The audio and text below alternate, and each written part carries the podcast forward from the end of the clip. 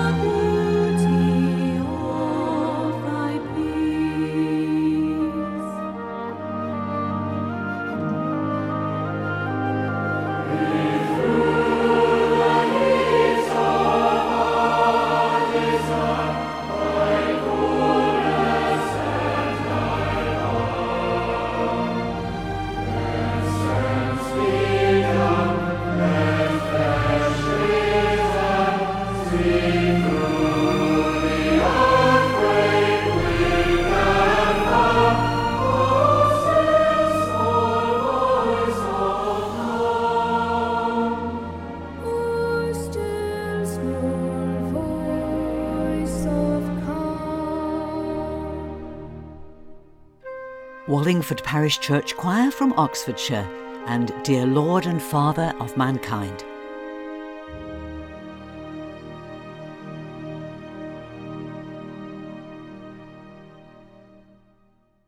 On the church calendar, this Tuesday is Shrove Tuesday, and the following day is Ash Wednesday, the first day of the season of Lent, a period of six weeks when the church prepares to celebrate the great feast that's at the very heart of the Christian faith, Easter. But what does all this really mean? Let's join Russ Bravo and Patrick Woodward. Lent was something that started really in the early church uh, and, and went on from there. It was the time, the final time of preparation before people were baptized at Easter. And so, just as Jesus spent 40 days in the wilderness where he was fasting and tempted uh, before he started his ministry, the idea was that the people who were preparing to become Christians, to be baptized at Easter, spent the final 40 days in their idea of, of giving things up, their, their desert, if you like. So, there was that. There was also, uh, in the early church, the time when people had been uh, cast out of the, the communion, uh, excommunicated, if you like, because of sin or because of what they'd done or whatever. Uh, and this was their final time of, of being making reparation for those sins before they came back at Easter, and it was a big jolly, uh, and everybody had a fantastic uh, time there. Right. So Shrove Tuesday and Ash Wednesday. Oh, yes. Uh, explain those. The pancakes, that's what everyone probably Pancake re- remembers. Pancake Absolutely, Day, yeah. yeah. Uh, Shrove Tuesday is the Tuesday before Ash Wednesday, and it's a time, Shrove uh, meaning shrive, to, to get rid of sins, to, to repent. It was also a time when the day before uh, Lent started, of course, you cleared out your cupboards of all the rich fare that you had left, and what better to make than pancakes? So you fried up your pancakes and you had a big feast before the austerity of Lent kicked in, because of course Lent starts on Ash Wednesday, and that 40 day period where people traditionally gave things up. And on, on Ash Wednesday, the beginning of Lent, you were marked with the sign of the cross in ash on your forehead. And it still happens a lot uh, in the Orthodox tradition, the Roman Catholic tradition, and, and uh, a lot of the Anglican traditions as well. People on Ash Wednesday will meet together. Uh, the palm crosses from the year before will have been burnt and turned into ash, and the ash will be marked on the foreheads of the people uh, in church. Uh, to dust you are, to dust you will return. Uh, turn away from your sins and turn to Christ. Now, this all goes back right to the early days of the church. It's not something which is a throwback to like Victorian times. Oh no, no, no! It's Much further back. yes, much, much further back than that. Right. And what about the whole idea of giving up things? Because that's what we think about, isn't it? Oh, It I'm going to give yeah. up chocolate Oh, for Lent, chocolate, you know. wine, yes, yes, yes. what, what, where does this come from? And become it extra grumpy for Lent. That's Yeah, what it's all that's about. well, uh, originally, of course, because Jesus went into the desert for 40 days um, and he gave up uh, a lot of things for, for 40 days. In particular, it says he, f- he fasted, didn't eat, didn't drink for 40 days. So the idea was that Jesus gave things up for, for this period of time. Lent is an echo of that, therefore, we give things up that are getting in the way of our discipleship, of our following God. So traditionally, Lent has been a time for, for giving things up. It's also a time for taking things on, though, as well. Uh, and sometimes, uh, you know, in one sense, it's quite easy to give up tea or coffee and just be grumpy for the whole of Lent or have caffeine withdrawal symptoms. But what about taking something on? What about going to a Lent group? What about reading a particular book? What about praying for somebody particularly? Something that you actually take on during the period of Lent. Because one of the things that Lent is about, it's about spring cleaning our lives and it's asking whether the patterns that we're setting, how we're loving, how we're using our money, how we're using our time and our talents, are those are we doing that in the way that God wants us to do it? And if and if we need to give things up, maybe we do, but also maybe we need to take things on. Is Lent a miserable time? It's not a miserable time, it's a somber time, and I think there's a difference, isn't it? It's not a joyless time, uh, but it may be a serious time. It's not a time for self flagellation and self recrimination, but it's a time for repentance and a time for penitence, and it's a time for getting ourselves straight with God. This idea of spring cleaning is quite a helpful one. Spring cleaning can be a lot of hard work, and it can be a bit of a sweat, but hey, do you feel better when you've done it? Uh, and so with our lives, we need a chance to spring clean our lives for God. Thank you, Russ Bravo and Patrick Woodward. Russ mentioned that Jesus spent 40 days in the wilderness. But why? And what has this to say to us today? Well, until Jesus was about 30, he lived in obscurity with his family in Nazareth. Then he left home to spend the next couple of years walking from town to town, teaching, sharing his message of a new, different life, healing the sick, and drawing followers to him. Those years were to end with his death on a cross and his rising from the dead, the events that we celebrate at Easter. But before he did anything, he spent 40 days in the wilderness, fasting and praying and reflecting on what God, his Father, had sent him to do. And as we're going to hear in a few moments, while he was there, he was tempted several times by the devil. But what does it say to us today? There are many ways of finding ourselves in a wilderness, and this is Lynn's story. One of the beginnings of my journey was when I got married to a Chinese man, and after living in the UK for a number of years with him, we moved to Hong Kong.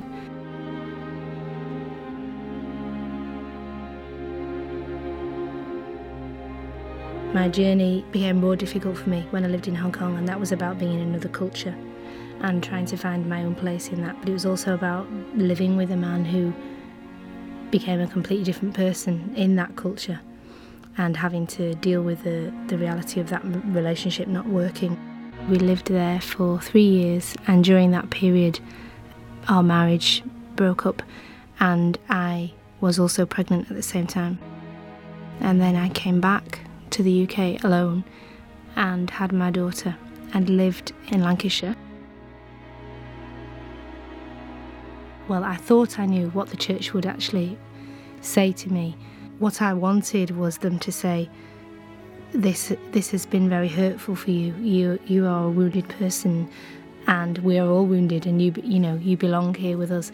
But what actually happened was that they said, "What you have done is not acceptable in our eyes in terms of you know you your marriage has broken down, and so therefore you cannot participate fully in in our church in terms of being able to receive communion and the sacraments." And although intellectually I could be very dismissive of that, um, emotionally I couldn't because this has been the church that I've been brought up in, and it was very hard for me to to come to a decision that I had to walk away from that and find a new place that I could feel comfortable, and a new place that I could look at my own spiritual journey, um, and find other people who would walk alongside me. In terms of you know accepting me for who I was and where I'd come from. We may have shared Lynn's experience, or we may have been reminded of other similar experiences, some painful. We offer all of these to God as we listen for His word through Scripture. Then the Spirit led Jesus into the desert to be tempted by the devil. After spending forty days and nights without food, Jesus was hungry. The devil came to him and said, If you are God's Son, Order these stones to turn into bread. Jesus answered, The scripture says, Man cannot live on bread alone, but on every word that God speaks. Then the devil took Jesus to the holy city, set him on the highest point of the temple, and said to him, If you are God's Son, throw yourself down to the ground, for the scripture says, God will give orders to his angels about you they will hold you up with their hands, so that you will not even hurt your feet on the stones. Jesus answered, But the scripture also says, You must not put the Lord your God to the test.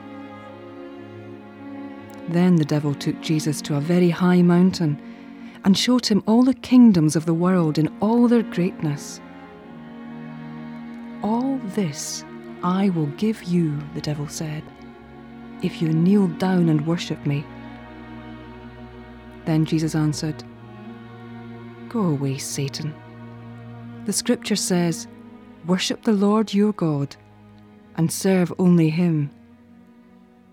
So the devil left him, and the angels came and helped Jesus. I moved to Glasgow just recently. For me, the thing about moving to Glasgow was I felt that there were there was a very strong possibility here that I would have a sense of community, which had been missing in my life for a long time, um, since before I went to Hong Kong. And even though I actually only knew two or three people very well, those people knew other people, and they were people who were very accepting and welcoming of me, and without exception said to me, "We're really glad you're here. We're really glad you took the risk to be here."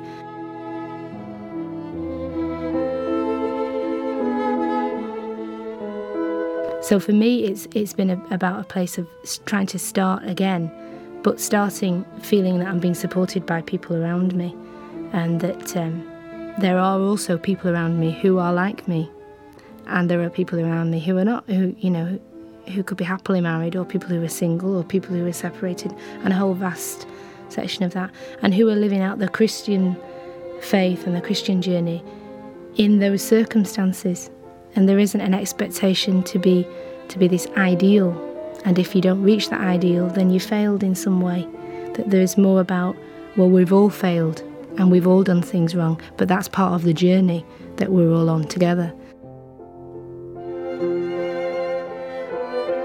I think that for me, coming to terms with what happened to me myself was was in some ways more important than finding a community. Because it took me a long time to accept that yes I had made some mistakes and yes I had failed at some things but actually that was okay to do that. And that that did not make me uh, a bad person but it actually gave me an opportunity to grow and it gave me a chance to reflect on where that those experiences had brought me to and what what they had made me be so I think there's something about giving yourself a time to lick your wounds, giving yourself a time to accept what's happened to you, and giving yourself an opportunity to look at it in terms of a positive experience. That may well have been very hurtful and still will be very hurtful, but is but also can be positive and and can enable you then to support other people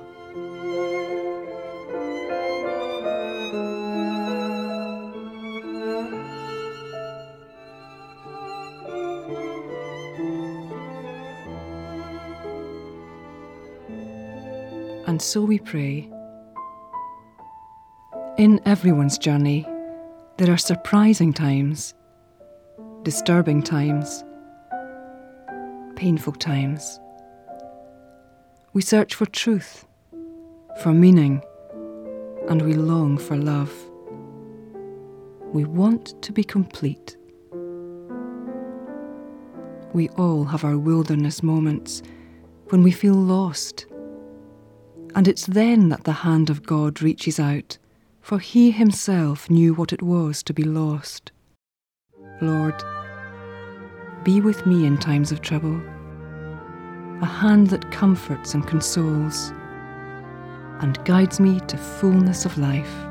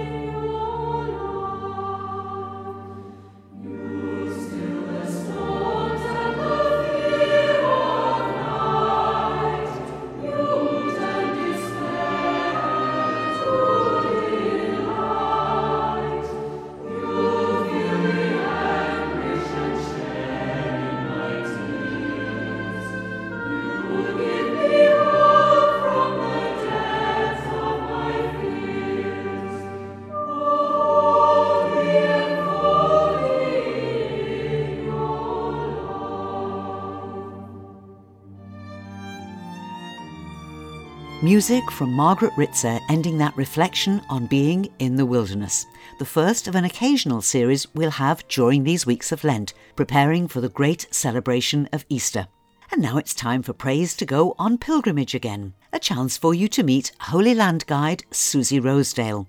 Susie was our guide on the pilgrimage that went from the island to Israel last November, and she has a fascinating background, as I soon found out when we had this chat during a rare quiet moment in our Jerusalem hotel. I'm Australian. I'm half Jewish. I did the tour guiding course after I came here, but why I came here was because I had just finished four years of drama school. And the Dean of Drama said, if you want to be a good actor, you have to know where your roots are.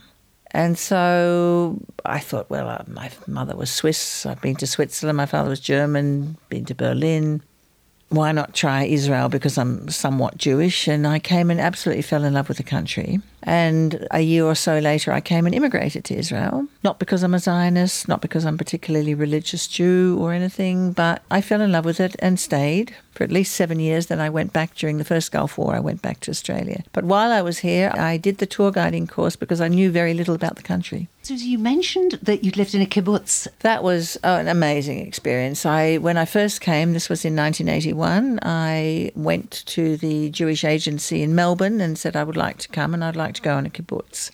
So they gave me a kibbutz, and I, I wasn't going to stay for the year, but the first Lebanon war broke out. This was in 1981. So I stayed, and because I'm a teacher, they asked me to teach, and I taught the final primary grades and secondary, and had a really hard time with it. But at the end of the whole thing, that really cemented my, my desire to come and live in Israel. I guess community living, whatever it is called, whatever nationality, mm. is very challenging, isn't it? It was in particular because I didn't speak enough Hebrew. I really only learnt, started learning Hebrew when I was there. And the kids are very, oh, they lack discipline, shall we say. They're, they're lovely kids, but very hard to work with. And they ran rings around me in the classroom. I was working with them in the orchards before I became a teacher and having a lot of fun mucking around with them. But when I became a teacher, they just couldn't handle that and gave me a hard time. And I went down to the workshop where one of the kids, who was really a, problem, where his father worked, and he said, Well, I don't come to you if I have a problem, and, and I appreciate it if you don't come to me. And I went, Okay, fine, right. And struggled through the rest of the year and managed somehow and fell in love with the country despite the difficulty. Well, that really is a love affair, because that could have sent you flying back to Australia, and it, it really could. You just seem to know about absolutely everything. You can talk about the political situation, you can describe the geography, you know all the religious nuances of everywhere. How long and how intense is the guiding course? The guiding course, which I did in the late 80s, was 18 months, three nights a week study, and one, two, or three days out in the field. It was very intensive. And you go right through from prehistory to modern Zionism and everything in between. The three religions is a small section of the course that's Islam, Judaism, and Christianity. And at the end of it, if you want to actually guide, really it's Christianity which is the main work in the country. There are so many Christians coming, and as you saw today, I mean, there are more and more coming all the time. People who are coming here, like us, you know what our traditions are. You want us to have the best experience. Wh- Where does your faith lie? It's a very personal faith. My father was a secular humanist Jew. That's what he called himself. And my mother converted to Judaism in order to marry him, but not the Orthodox conversion, a liberal conversion. So I grew up in a very, very liberal home with my grandmother only insisting that we do the high holidays, the main Jewish holidays. My parents didn't want to send me to a Jewish school because I thought I'd be praying too much and they didn't think that would be right for me. So they sent me to a Church of England, a girls' grammar school, High Church of England, where I was on my knees most days. and uh, my father said, Look, you could be exempt from going to the Christian religious instructions classes. But he said, I'd like you to go because this is a Christian country and you should learn about Christianity. So I spent 12 years learning about Christianity and very little about my Jewish faith, actually. And because my parents weren't religious in any way, it was up to me what I wanted out of it. And I sort of have picked up my own ideas and my own spirituality, which is very personal and not institutionalized in any way. And I'm very comfortable with Christian groups because of my background of 12 years of schooling. And the songs, the hymns, I love singing. I don't participate in communion, but I have great respect for, the, for, for Christianity. You're a very experienced guide. Have you seen a change? Well, it's certainly getting busier. This season in particular is one of the busiest I've ever come across, and it's making it much more difficult people coming and wanting to have that special experience because everywhere you go, there are crowds and crowds of people. And for me to try and find a little spot somewhere where there, we can sit quietly and, and reflect on what the importance of that site is, is becoming much more difficult. I'm thinking ahead all the time. I'm looking where, how, how can I make it work for the group as best as, as possible. What makes this trip really special for me also is the fact that we have three amazing leaders never fail to bring the group into a wonderful experience of their faith. And that makes my job as a guide so much easier also. I don't want to do the spiritual side of things, but when I have people like Steve and Rod and Dawn who, with so much passion, give of themselves to the group, I'm not really doing a lot of work myself. I have chosen to work with a particular company from the UK because I don't live in Israel. I come from Australia every time. So it, I'm limited now to that clientele base, and I'm very happy working with English and, of course, Isle of Man now. I love the work. I come here because I enjoy it and I want to see my friends, and it's fresh for me each time. And I want to give people here the best possible experience that they can have. I lift up my eyes to the hills, from whence comes my help.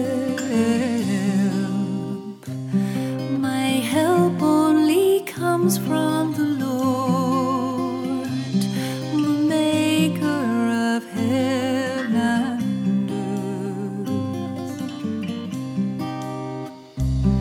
I lift up my eyes to the hills,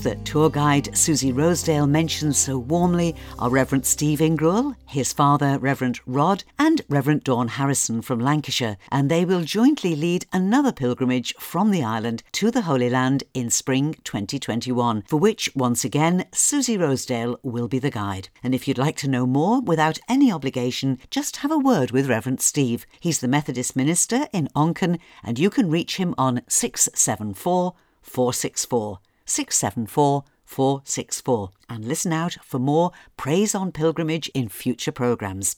But that's all that we've time for today.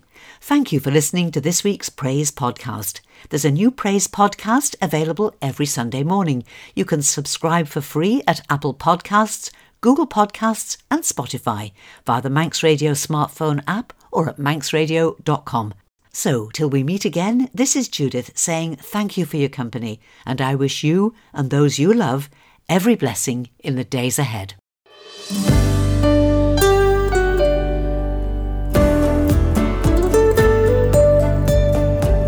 The Nation Station.